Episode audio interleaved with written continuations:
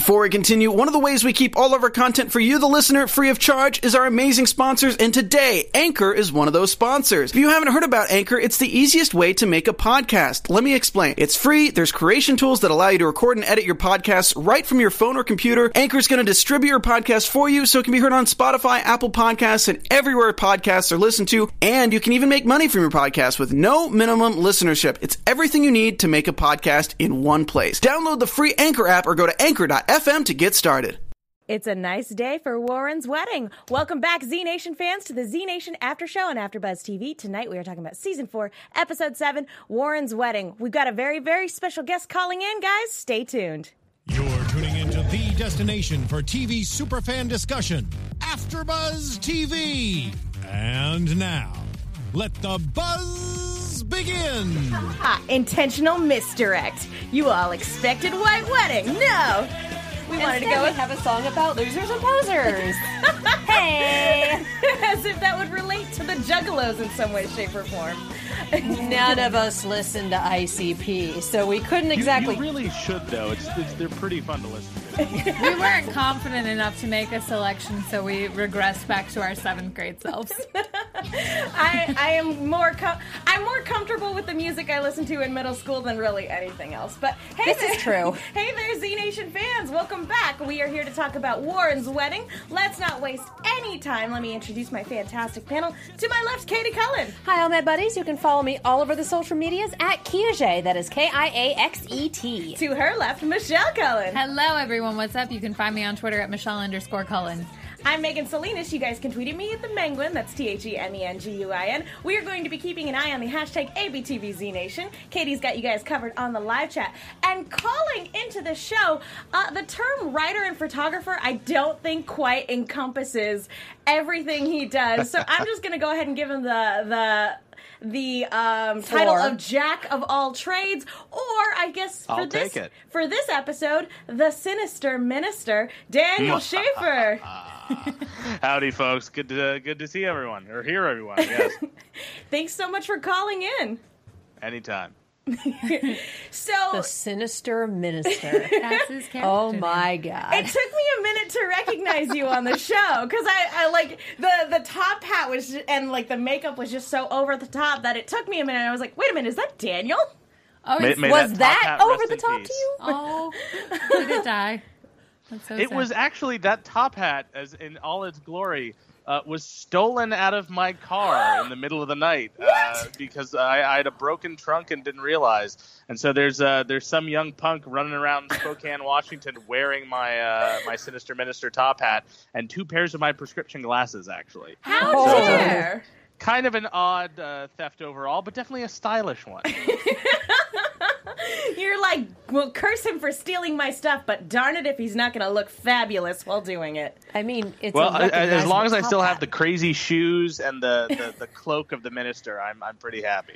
Now, correct me if I'm wrong. Was this because you've been on camera many a time for this show? Um, Yes. Is this your first speaking role on the show? This is my first speaking role on the show. Uh, y- you can hear my voice uh, in the background a couple of times uh, throughout season two, just as like Walla and uh, uh, various sort of uh, extra background conversation. Uh, I believe in uh, 20 or 212 and 213. I, I make a couple of little audio cues, but otherwise, no. This is my first full fledged on screen speaking role. Welcome to your SAG card. I, hey, I'm, I'm going to take advantage of that. I did not expect that kind of day rate. Believe me. Well, congratulations. You pay me SAG base, I'll play just about anything. very nice. Since this was your first like full speaking role on the show, were you nervous at all? oh yeah, totally. It, it, it was sort of a combination of things because it was such a just a ridiculous role uh, that sort of uh, allowed a certain degree of confidence. And, I, I, again, I must thank uh, producer and writer and director extraordinaire Steve Graham for uh, allotting me and trusting me the responsibility uh, of uh, bringing the sinister minister to the screen. So I, I- will be in his debt for that for a good long time. Um, it's definitely a, a part that the the way I found out that I was in consideration for it uh, is my father walked in. He was like, "How do you how do you feel about clown makeup?" I can And I hear that like, in his voice too. And so uh, yeah, so then uh, I, I I had the part, and apparently it was it was written uh, with to a certain degree with me in mind, which I very much appreciated. All right. That's fantastic. So for for this episode, it's kind of a little bit of a wild ride, and we're going to be honest. None of us are insane clown posse fans, so I feel like a lot of the humor and irony of this episode is completely wasted on us. I mean, Oh, well, uh, I will say there's definitely a lot of sort of inside jokery in it that if you are uh, a juggalo or at least juggalo adjacent, uh, uh, people will appreciate. Um, but I like the nice thing about it is it just does like lend us back to the realm of slapstick that sort of brings us back to our uh, season one, season two stylings nicely. Um, and kind of lets us get back into the little bit of absurdity that uh, we started with. Um, because the nice thing is, as, as serious as this season is, and as, as dark as we've been able to get, which we all love being able to get get where we have been, uh, having those little added moments of absurdity were definitely nice. And uh, uh, next week's episode, uh, which all I can warn you of is uh, z- uh, zombie nunnery, will allot a certain degree of that comedic seriousness once again. Oh goodness. I cannot wait. we're gonna uh, we'll talk about that a little bit more when we get to predictions. none puns. Uh, That's I'll what put it you this way: have to something to, look remember is uh, one of Karl's uh, earliest successes was a short film called Nun Fu that used to play before the Rocky Horror Picture Show in Los Angeles. So, uh, Oh, wow. nuns and violence are uh, a, a, a storied tradition in the Schaefer family. That's fantastic and so wonderfully strange. it Is it, is it is it on YouTube or someplace where we can obtain it? Netflix. I've yet to actually be able to find it myself. I know we have it on like one incher somewhere deep in storage, but otherwise, it, it uh, even I have not actually seen anything aside from a production still or two. Oh wow, I'm Karl, I'm what a- are you doing? All right, Z Nation fans, that's your quest. That's Find it. That's your homework for this week. Yeah, who, whoever can find the, uh, the the original Nun Fu, I, I, I would be forever grateful. I think that would be a gift to the world, to be Yeah. honest. Um, Katie, did you have a question?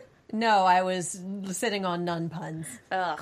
Why do I bother? That's what you have to look forward to. Um, so talking about this episode, uh, where was the inspiration for for like juggalos of all things? Because we we've we've seen a lot of stuff in the zompocalypse. So I was wondering, yeah, where did the inspiration for this episode come from? Well, I, I, I can't quite speak to uh, Steve's frame of mind when putting it together. Um, but uh, I will say one thing that we always like having on Z Nation is that that just the it, it sort of is the, the the freak of the week to a degree, and uh, the Juggalos are such a lovable bunch of.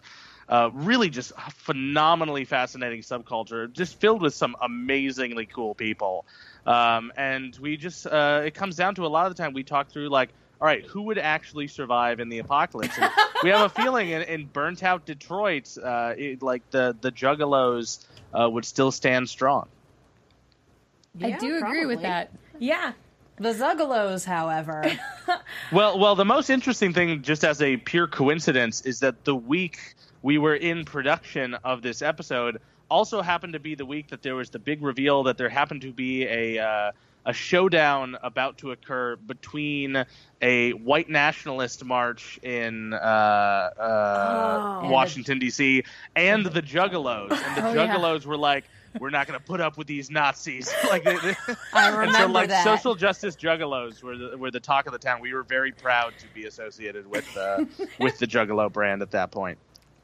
You got to hand it to anybody who stands up to Nazis. yes. I just, I really want to see that showdown. Just clowns with hatchets. Just like you got to give it to them. Didn't Yeah. the Nazis like not show up?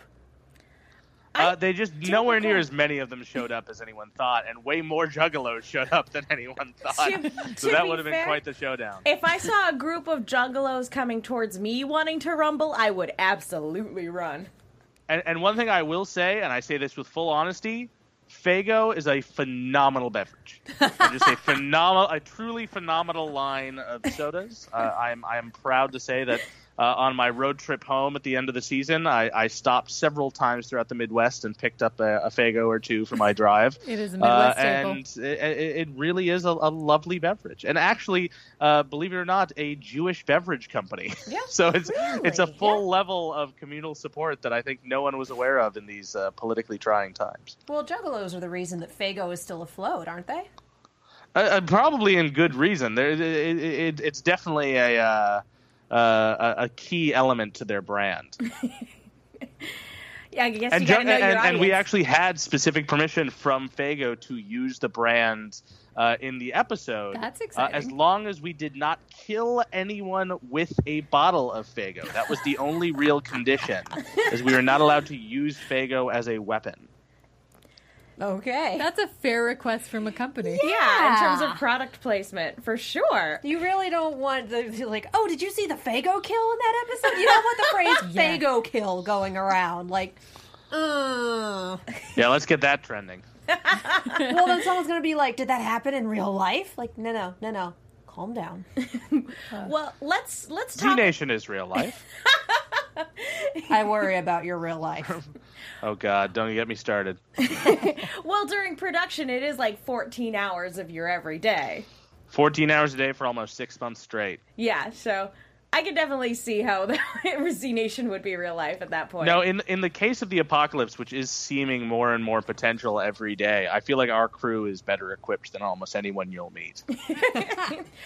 I mean, yeah, you guys deal with the apocalypse on a daily basis. I wouldn't argue with that, yeah. Yeah. Just grab the props and go with it. Who's uh, got the Z Whacker? All right, let's roll. I, I've got I've got Reds Club and Warren Shield on the wall of my New York apartment as we speak, so You are prepared. That's fantastic. I am prepared.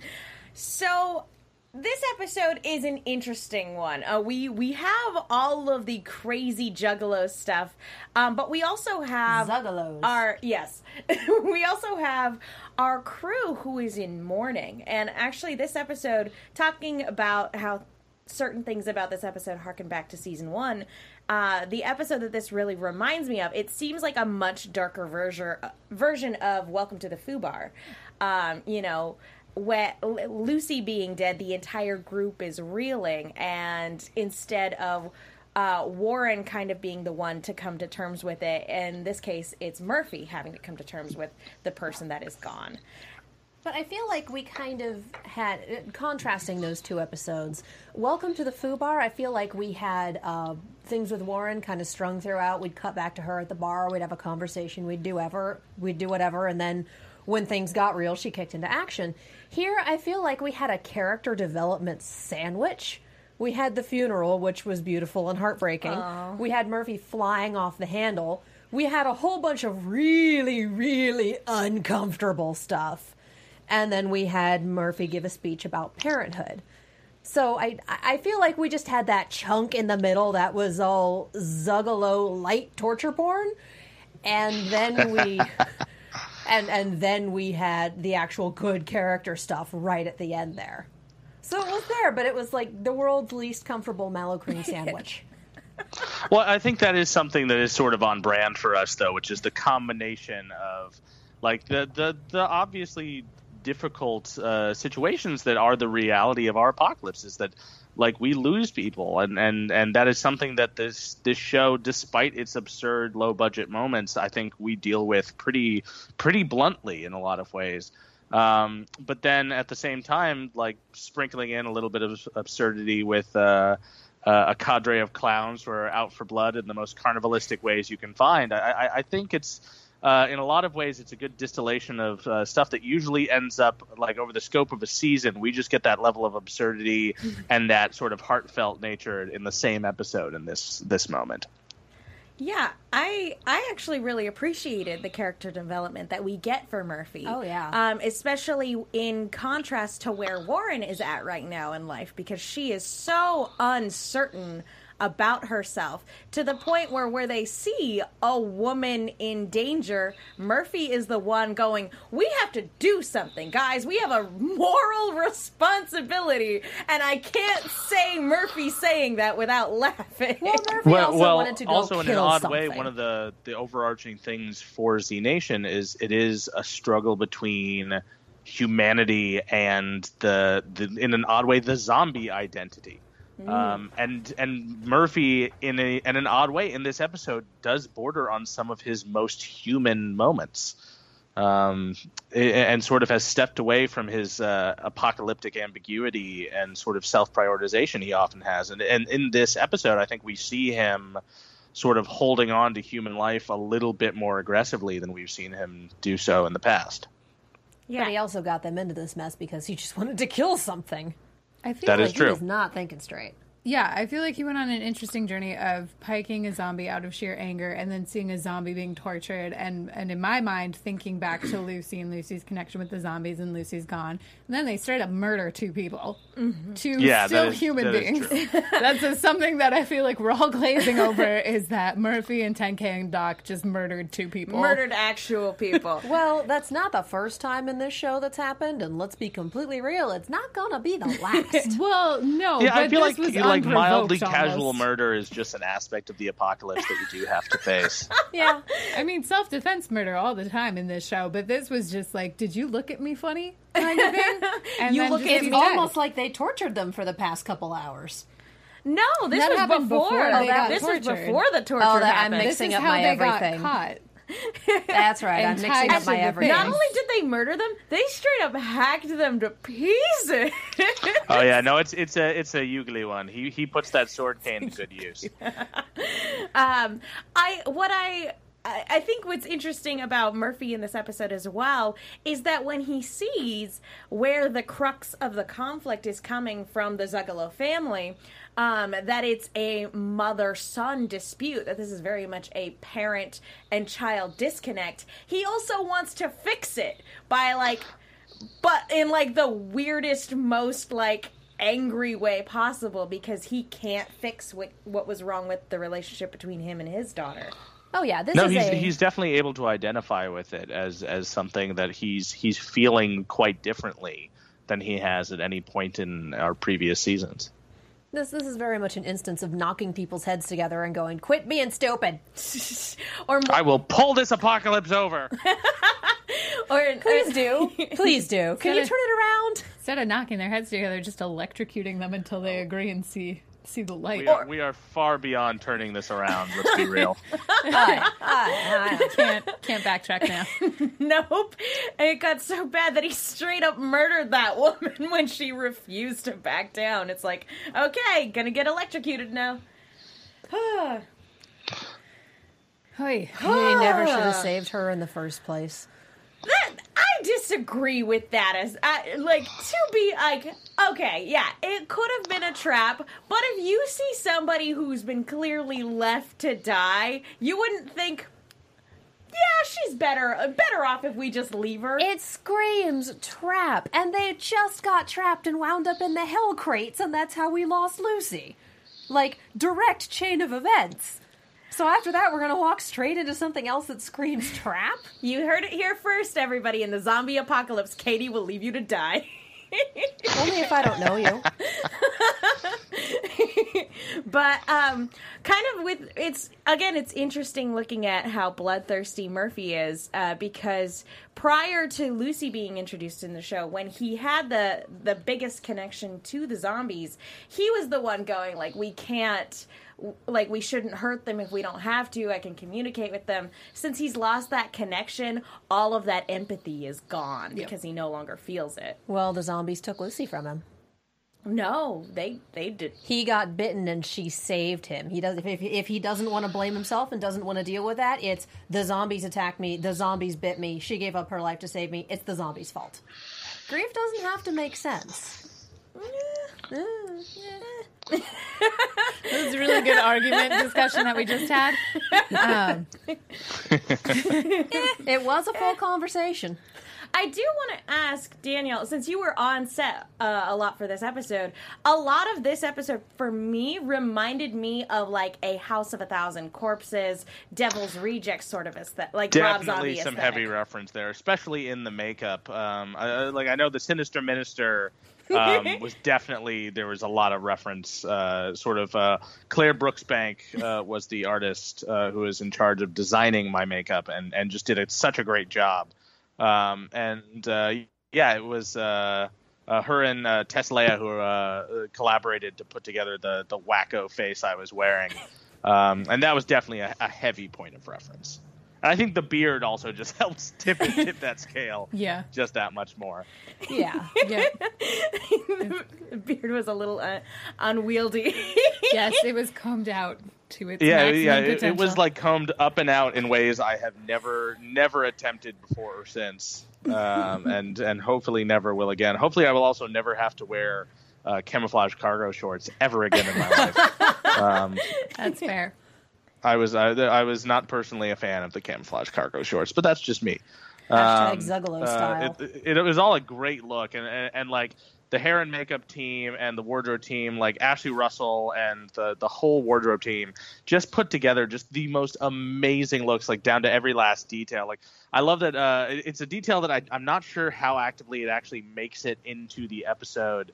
Uh, if memory serves, but I had this amazing belt buckle. I was wearing like a, a white leather studded Hot Topic belt uh, with a world's greatest lover belt buckle. Oh my And I, I was just like, like for a man of the cloth, this is really. It was just. I, I. It was a very satisfying combination. Okay, but that cloth is camo cargo short. that cloth is camo cargo short. I actually have the Sinister Minister jacket uh, and the shoes in my apartment here. I'm I'm a big fan of uh, stealing souvenirs uh, off the prop truck at the end of each season. So I, I have quite a few uh, uh, uh, uh, uh, items that I probably should not have, uh, but uh, nevertheless I do. Well, we were talking last week about um, the the prop team's attention to detail, and uh, in terms of attention to detail in this episode, that belt buckle definitely sounds like that hits the mark. Yep. Well, yeah, that was that was Ashley Russell and wardrobe, just like picking just the best stuff. Um, but then also uh, something to look forward to is uh, you really want to talk attention to detail. Uh, keep an eye out for. Um, all I'm going to say is keep an eye out for the cut and curl coming up in uh, a few episodes, and I think you'll be you'll be very happy when it comes to uh, the attention to detail paid by our set deck department, who just just pulled out all the stops and put together one of the craziest sets you've ever seen. Speaking of sets, so that's another thing um, worth knowing about Z Nation is just a production reality we have is like this season every episode was produced on a five day schedule. Um, that is nigh all unheard of. Even quicker Yeah. than you guys have been doing it before. it is the fastest we've ever done Oh. it, and I, I'd be surprised if anyone's doing it faster. Jeez. Um, 14 and hour so days one of the indeed. things that we do inherently is we look every season at locations that our great location scouts have found debbie dahlstrom and pete morose um, and, and see like locations we have that we have not used so for example in season three uh, an episode that was literally just completely written because of a location uh, was uh, doc and the three witches um, and that was just because we found a guy who had a castle in his backyard um, in Spokane, Washington. Uh, similarly, we shot this episode, and I think a lot of the reasoning behind why this episode was was greenlit and, and made it to the final uh, set list was because we had a uh, house at the edge of the Hillyard neighborhood of Spokane that had a Ferris wheel in the backyard. Um, so like we did very relatively minimal uh, set decoration. These are things that are just actually there, um, which is definitely very very helpful on our time frame. Um, and the ability to write to location on this show gives us so much uh, of an advantage when it finally comes to production. Um, and it saves us so much time, and also just like gives us fun ideas. Like as soon as like we were like, wait a minute, we have a Ferris wheel. we gotta do something with the freaking Ferris wheel, man. and thus the Carn Evil came to be. The Carn Evil. And then you love wind up with the windmill full of corpses cards against humanity card. oh, we, we we have a windmill somewhere, I'm sure. somewhere. I'm sure there eventually we'll hit a windmill full of zombies. Um, Yeah, yeah. Talking about location, what I think the thing that really stood out to me in this episode was the the the blacklit set. Um, you know, it's not the first time that Z Nation has used black lights before, but this uh, because it was an evil carnival, basically, uh, it really popped and it really looked amazing. So yeah, I got to give that to the, the guys on the set deck team who again just went above and beyond. Uh, one of the things that we had a really interesting uh, production change this season that we haven't really had in the past is we built way more sets this year than we ever have. And part of the reason why is because we had the uh, Museum of Arts and Culture in uh, Spokane, which is the uh, Museum of Pacific Northwest Arts and Culture. Um, uh, we actually had the ability to use their space as a soundstage. So we had a, an exhibit going of like about the locals, uh, like artists who work on the on the show, and like really a, a full on museum show Aw. about Z Nation. And one of the things that we used there is we had the uh, the standing sets, and people could come and watch us film. Um, and so, uh, while this particular set was actually on location, um, one of the things we were able to budgetarily reprioritize was that a lot of our set deck uh, was able to be much more elaborate. We were able to build crazy things like the wheel, like the the full blacklight set, like the the giant mouth and the the golden toilet throne. Like we were we were actually able to build those when in years past we those are things that we have to sort of avoid for production time. This year we actually were able to lean into that, which was really nice. All right. That's That- awesome. That's awesome. So people in Spokane got to see you guys filming episodes this year? Yes, ma'am. We actually had like a essentially an open set Aw. and anytime we were shooting at the Mac, um, people were able to come and watch from above in uh, uh, their largest gallery, gallery number three. Um, and so all of the Zona stuff was filmed at the museum. Um, all of the Citizen Z stuff, the Citizen Z set was built into the exhibit, and when we weren't shooting there, people could like literally like walk onto that set and check out check it out in detail. Um, but uh, yeah, it was it was a really nice thing. We actually had uh, we had a woman drive up from Houston uh, just to come see the the set and see us filming for the day, um, Wow. and then drove immediately back down to board up her house before Harvey. so Holy that was cow.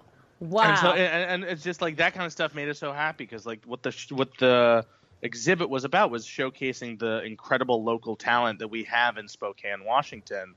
Um, and just sort of what the uh, abilities of our cast and crew, who are just ridiculously talented people, um, uh, really are. And so it, it gave us the chance to sort of show them off and thank them for all the work they've done. And so having the local Spokanites and then also just people uh, who are fans of the show come and check out the exhibit was really, really satisfying.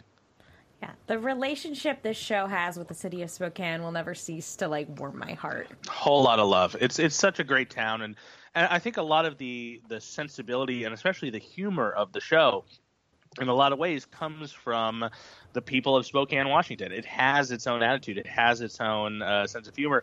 Uh, a little known fact that I I'm always happy to talk about is that David Lynch in uh, in an interview uh, just after the original Twin Peaks aired said that he got the idea for Twin Peaks while sitting in a motel room in downtown Spokane uh, after a flight was canceled.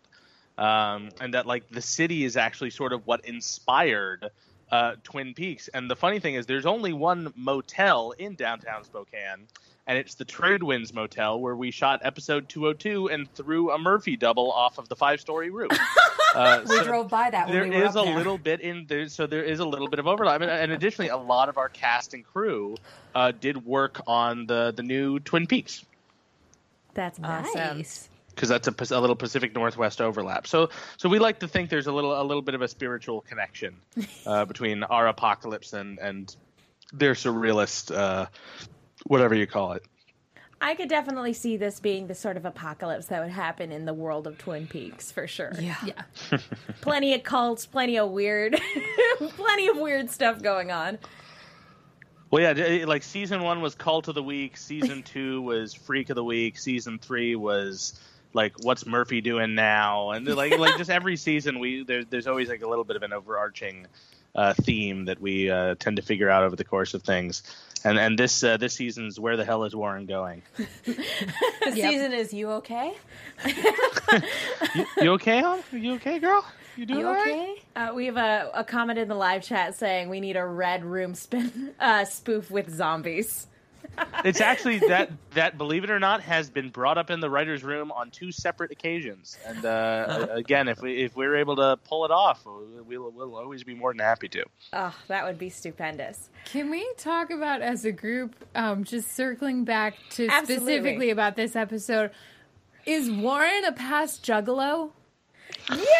Yeah. I, is- I, I have think so many that- that questions. anyone worth their salt uh, should spend a little bit of time, at least, getting to getting to understand the uh, the the juggalos uh, as a people, as a culture. um, I, I, I will say I went I went in only having known one Juggalo, uh, for a kid from my high school who I was dear friends with. Um, so I, I didn't go in with any judgment besides, oh yeah, that was that's what uh, that's what Jorge was into. Oh yeah, yeah, I remember that. Um, and then uh, like actually listening to the music, sort of in preparation for the Sinister Minister, a little bit of method uh, to the madness. Um, it, it really did like their, their music's pretty freaking great. Like I really actually quite enjoy it.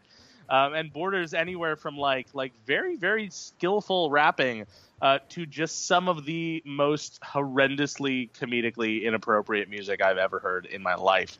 Um, uh, so uh, it's definitely worth a listen. I, I, I will uh, tell anyone who's a skeptic uh, to listen to the Juggalos uh, or listen to uh, Insane Clown Posse at least once. Now, um, because it, it's definitely worse than worth a listen through. Correct me if I'm wrong because I really don't know, but I think I remember hearing a couple years back that the Insane Clown Posse was actually, in a weird way, satire.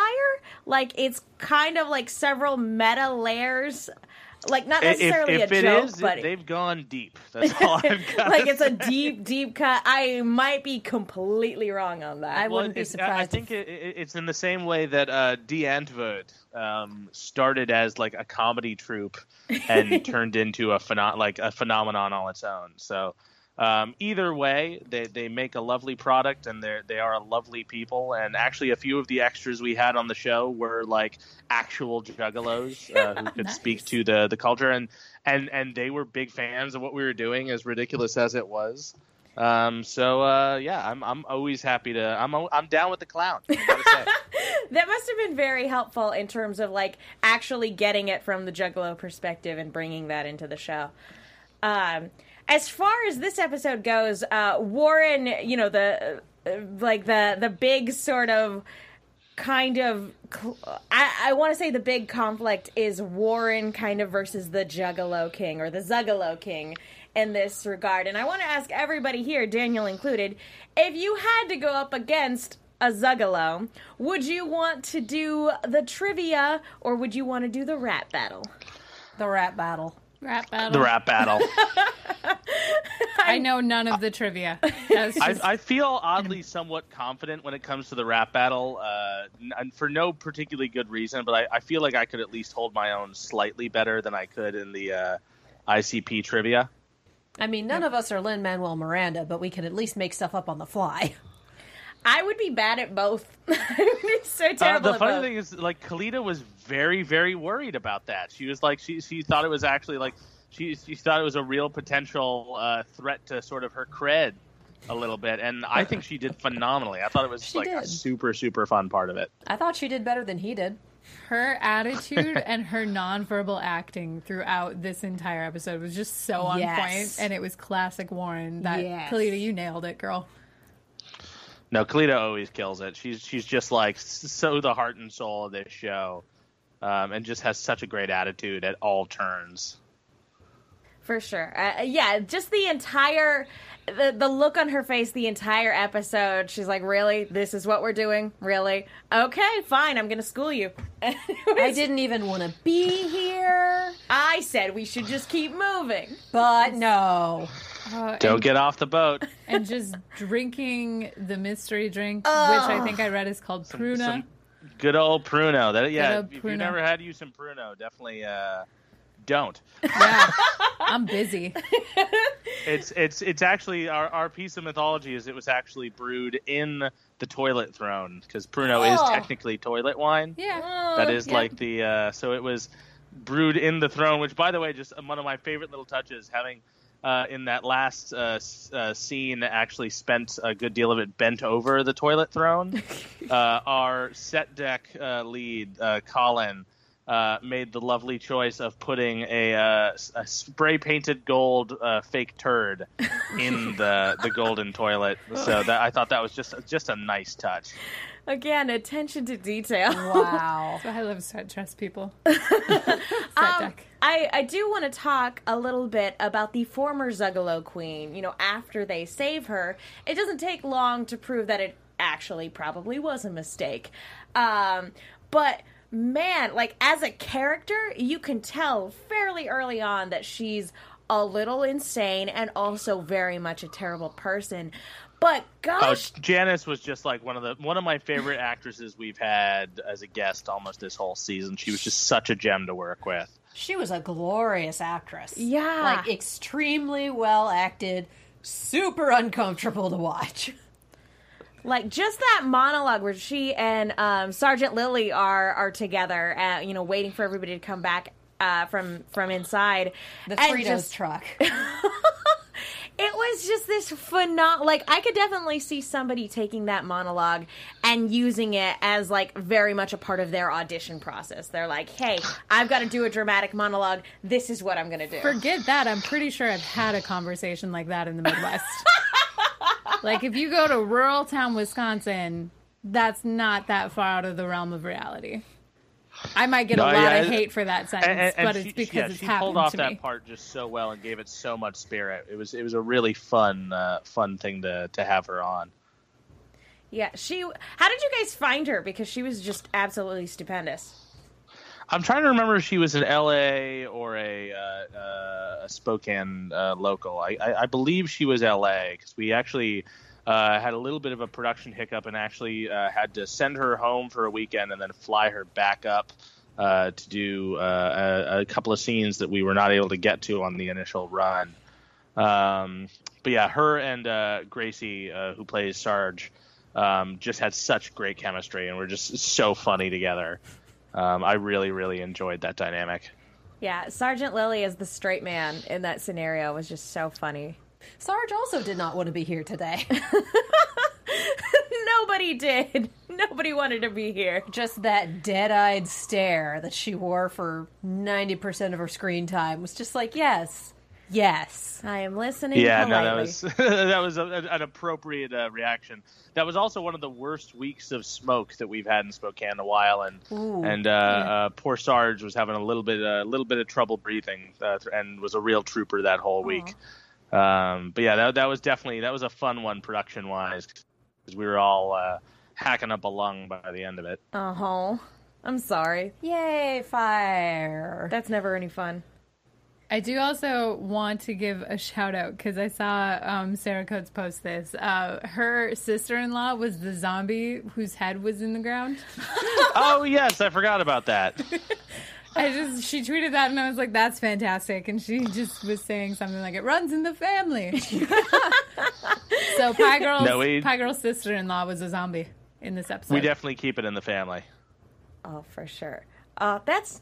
I love Which is a bad thing when you're Zuggalos. Ooh. I, I feel like, and this is kind of what I picked up from the dialogue there, that mom and dad were juggalos and raised the Zuggalo king in the lifestyle, and that he didn't really want to do it. Because we got all that, why couldn't you just be a normal mom? It's def- there was definitely some a little bit of darkness to that relationship, but uh, I, I cracked up real hard when we just rolled the dad out of the closet. I have to ask. Like, oh, honey, was no. was that an overt Texas Chainsaw Massacre uh, reference, or was that kind of again harkening back to season one um, with uh, sort of the the cannibal episode where you again you have like the the sort of head of the family who's no longer no longer sentient, so to speak.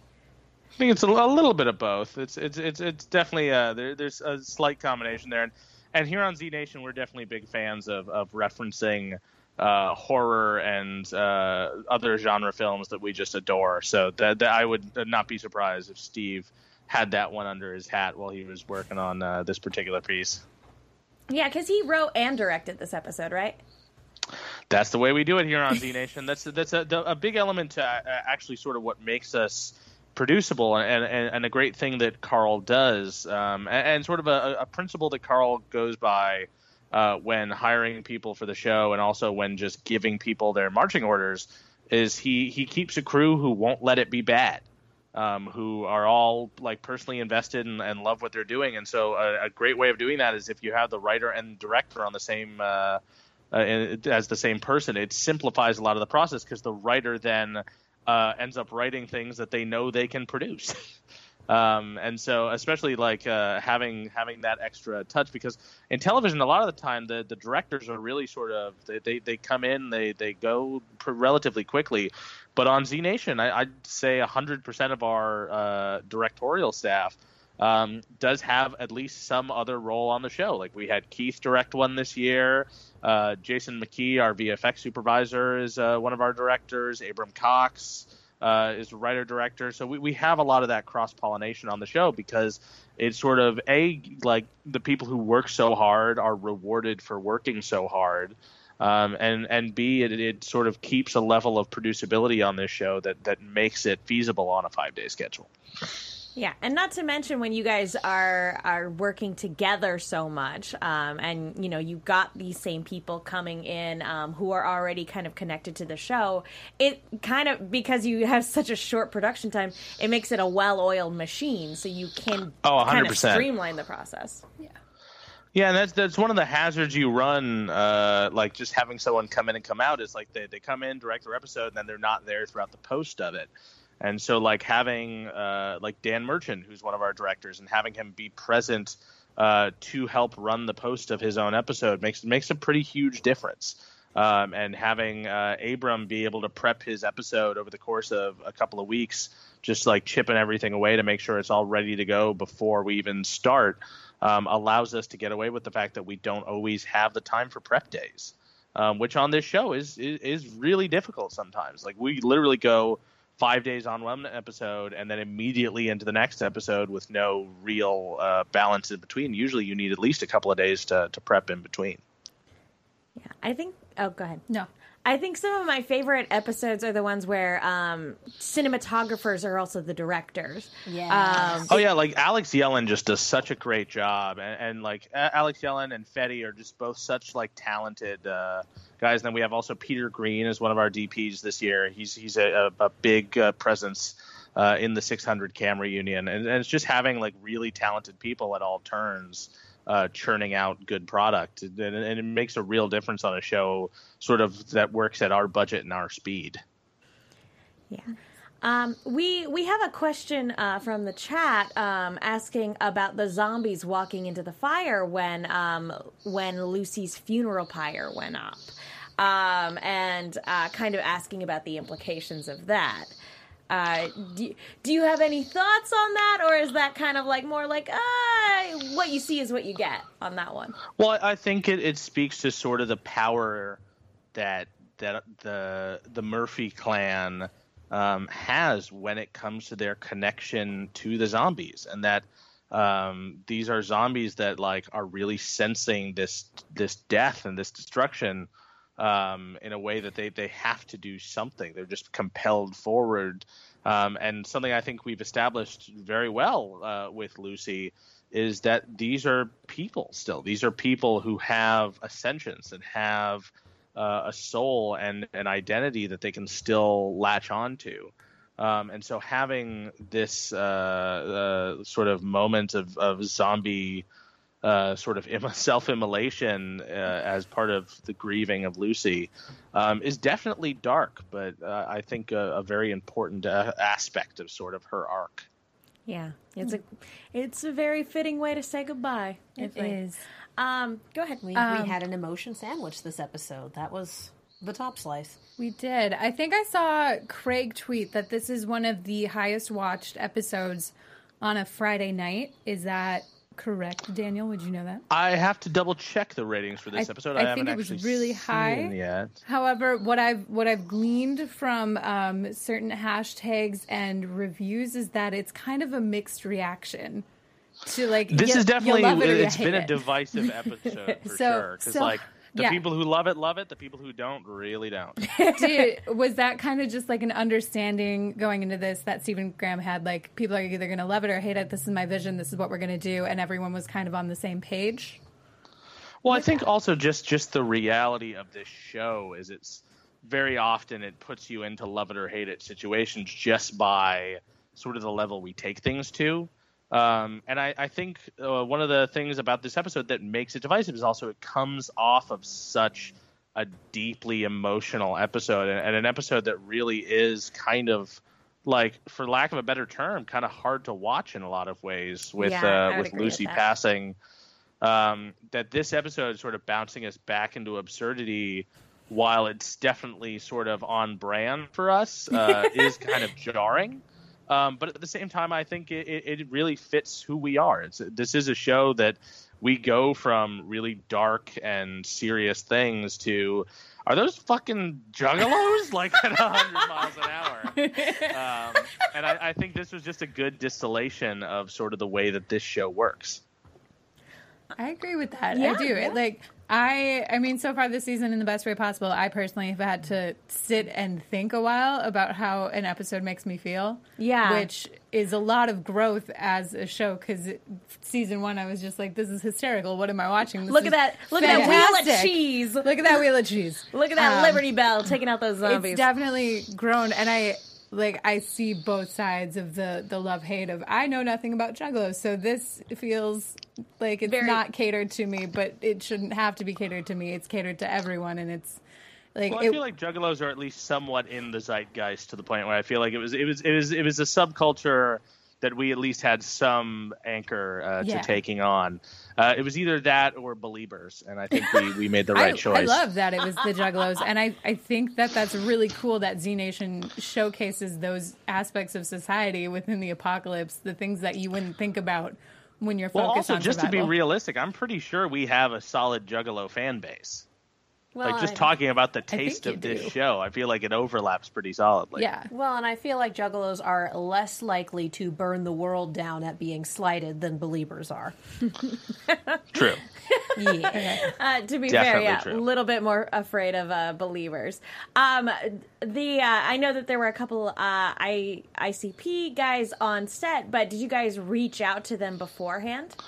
I I'm not entirely sure. I know we reached out to Faygo, um, uh, but uh, I think reaching out to ICP, I'm I'm not sure. That would have been on the production side of things, which I was not as tied into on this particular episode.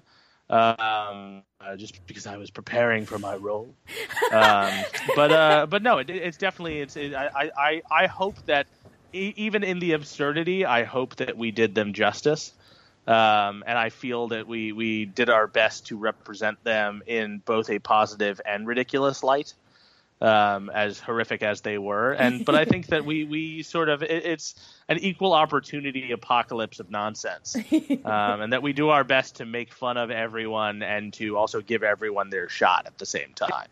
Well, I feel like we almost had the Juggalo spin-offs here with the Zuggalos, which is why we started with Pretty Fly for a white guy. It's like they're trying real hard to be Juggalos, and it's like you're doing your best, but you're missing the little point. little too high on recycled oxycontin. yeah. Yeah, that was uh, one, one, of, one of my favorite little touches for this episode was oh oh oh boy. Uh, I mean, when you're addicted, to recycling. That's a, that's a creative solution, Ugh. to be sure. Um, I do have a question that kind of segues into the news and gossip. I'm just going to go with Absolutely. it Go now. for so, you, uh, Steven did really great at highlighting the um, different attributes of, of being a juggalo within the episode with the Faygo and the whoop whoop. and, and the other things, and then we threw in the pinky thing at the wedding. And I have to ask, is that specifically inspired from the news story that broke in 2016? Do you know? Say that one more. You actually cut out just as you were saying that last part. Oh, no. Uh, the, the Um, what at the wedding? The the pinky, cutting the cutting off of the pinky. Like we're married now, and we're gonna cut off the pinkies in exchange them and then eat them later. No. is Ugh. that? I actually am not aware if that's a reference, but I would It not be surprised if it was. oh, so this is news and gossip. Okay, we're, Yeah. we're going straight into news and gossip, guys. 'Cause AfterBuzz TV News. fun fact for all of those listening, because I'm a nerd and I had to look this up. I just had to. Um, they talked about this on My Favorite Murder at one point. Well, not everyone listens to that. Uh, so, a Wisconsin juggalo um, is got sentenced to three and a half years of prison last year for committing a crime last year in August 2016, where there was a consensual um, situation where a woman willingly let her arm be cut to have her blood drank, drunk from her Yeah. arm, vampires, Ew. and then offered to have her pinky cut off. So they they cut off her pinky, and the guy who did it, who um, is now sentenced to prison, put it in the freezer to eat later, and it was all a personal effed up tribute to their friend who passed away, who was also a juggalo. So it was a weird juggalo wake where they decided to cut off a pinky to eat it later. Uh, definitely news to me, but I would not be surprised if Steve stumbled across that in his uh, In his digging research? things. Yeah, so that that was based off of real life, in in my opinion. I'll double check with Steven, but I, Are Yeah. we sure they weren't high on recycled OxyContin? Because, geez. May not have been recycled, but I'm pretty sure something was going on there there. was, according to the report, there was no alcohol or drugs. It was Oh a purely my God. consensual Gracious. situation. Oh, jeez. Well, Yep. the, people got to live their lives the way they. Uh, yeah, sure. Yeah, Uh, I Well, I'm gonna leave that so. one be. you're welcome for that. I'm afraid it doesn't look like we have uh, any time for predictions this time around. Uh, uh, suffice to puns. say, suffice to say that uh, it's going to be fun, like Catholic school flashbacks uh, next None episode. fun. Uh, Daniel, thank you so so much for for calling in. Um, do you have absolutely any, anytime. do you have any other upcoming projects that you can tell us about? I know NDA Uh, stuff. just just definitely keep an eye out. There's there's some stuff coming down the pipe. Nothing uh, nothing worth entirely mentioning yet. Uh, you can follow me on all of my various social medias at Outlier Imagery. That's O U T L I E R I M A G E R Y. Uh, that's dot com at Gmail at Instagram at anything you like. So uh, drop me a line if you're curious. But uh, otherwise, definitely keep an eye out. And I don't think you'll you'll be able to comment on this, but we do have one more question from the chat. Any word on a renewal for season five as of yet? Nothing I've heard, um, but there's uh, there's always uh, murmurs brewing. So we'll uh, we'll see when we see. All right. So keep watching it, keep reviewing, keep talking about it, keep buying the subscriptions on Amazon and iTunes. Tell keep your doing the friends. thing. The, Watch the, on the, Friday. The, the higher our ratings, the more more likely we're coming back. That's that's always the way it works. So uh, the the more people you get watching, the more people you get Netflix in, the the more activity we get on social, the the happier Syfy is to to bounce us for uh, season five. So. Um, however you uh, consume the show, consume it uh, as much as you can, and keep us posted to how you like it. Well, again, thank you so so much, Daniel, for calling in. Anytime, and I'll, I'll, I'm more than happy to call in again. Uh, I actually, uh, uh, once again, helped write the finale this season. Oh, Um, fun! so Karl and I co-wrote the finale this season and had uh, the lovely Abram Cox directing. So uh, hopefully, I'll be calling in on that one and uh, speak to you guys soon. Awesome. Here's hoping. Um, again, thank you so so much. It's been wonderful talking to you. Uh, hope to talk Pleasure to you again Pleasure as soon. always. All right. Um, well, that basically wraps it up for tonight. Michelle, where can people go if they want to find you? If you want to find me and talk to me, you can find me on Twitter at Michelle underscore Cullen. I'm Katie Cullen. You can follow me all over the social medias and on YouTube and Twitch at Kiaxet. That is K I A X E T. All of my shows are back. We're doing the thing. Most of them are animated. Star Wars Rebels is later tonight. Transformers Robots in Disguise series finale is tomorrow at 7 p.m. We're going to have a party. It's going to be great. We're going to try real hard not to be sad. And RWBY is back on Wednesdays, also at 7. I'm not crying. You're crying. It's fine. Oh, I'm crying. I'm Megan. You guys can follow me on Twitter and Instagram at the Menguin. That's T H E M E N G U I N. I am also on a bunch of shows here at AfterBuzz. I write articles for the Movie Chick. Be sure to also check out season two of the Shadow Radio Recreation, where I do the voice of Margot Lane. Thank you guys so so much for watching. We will see you all next time. From executive producers Maria Menounos, Kevin Undergaro, Phil Svitek, and the entire AfterBuzz TV staff, we would like to thank you for listening to the AfterBuzz TV network. To watch or listen to other after shows and post comments or questions, be sure to visit AfterBuzzTV.com. I'm Sir Richard Wentworth, and this has been a presentation of AfterBuzz TV. Buzz you later. The views expressed herein are those of the host only and do not necessarily reflect the views of AfterBuzz TV or its owners or principals.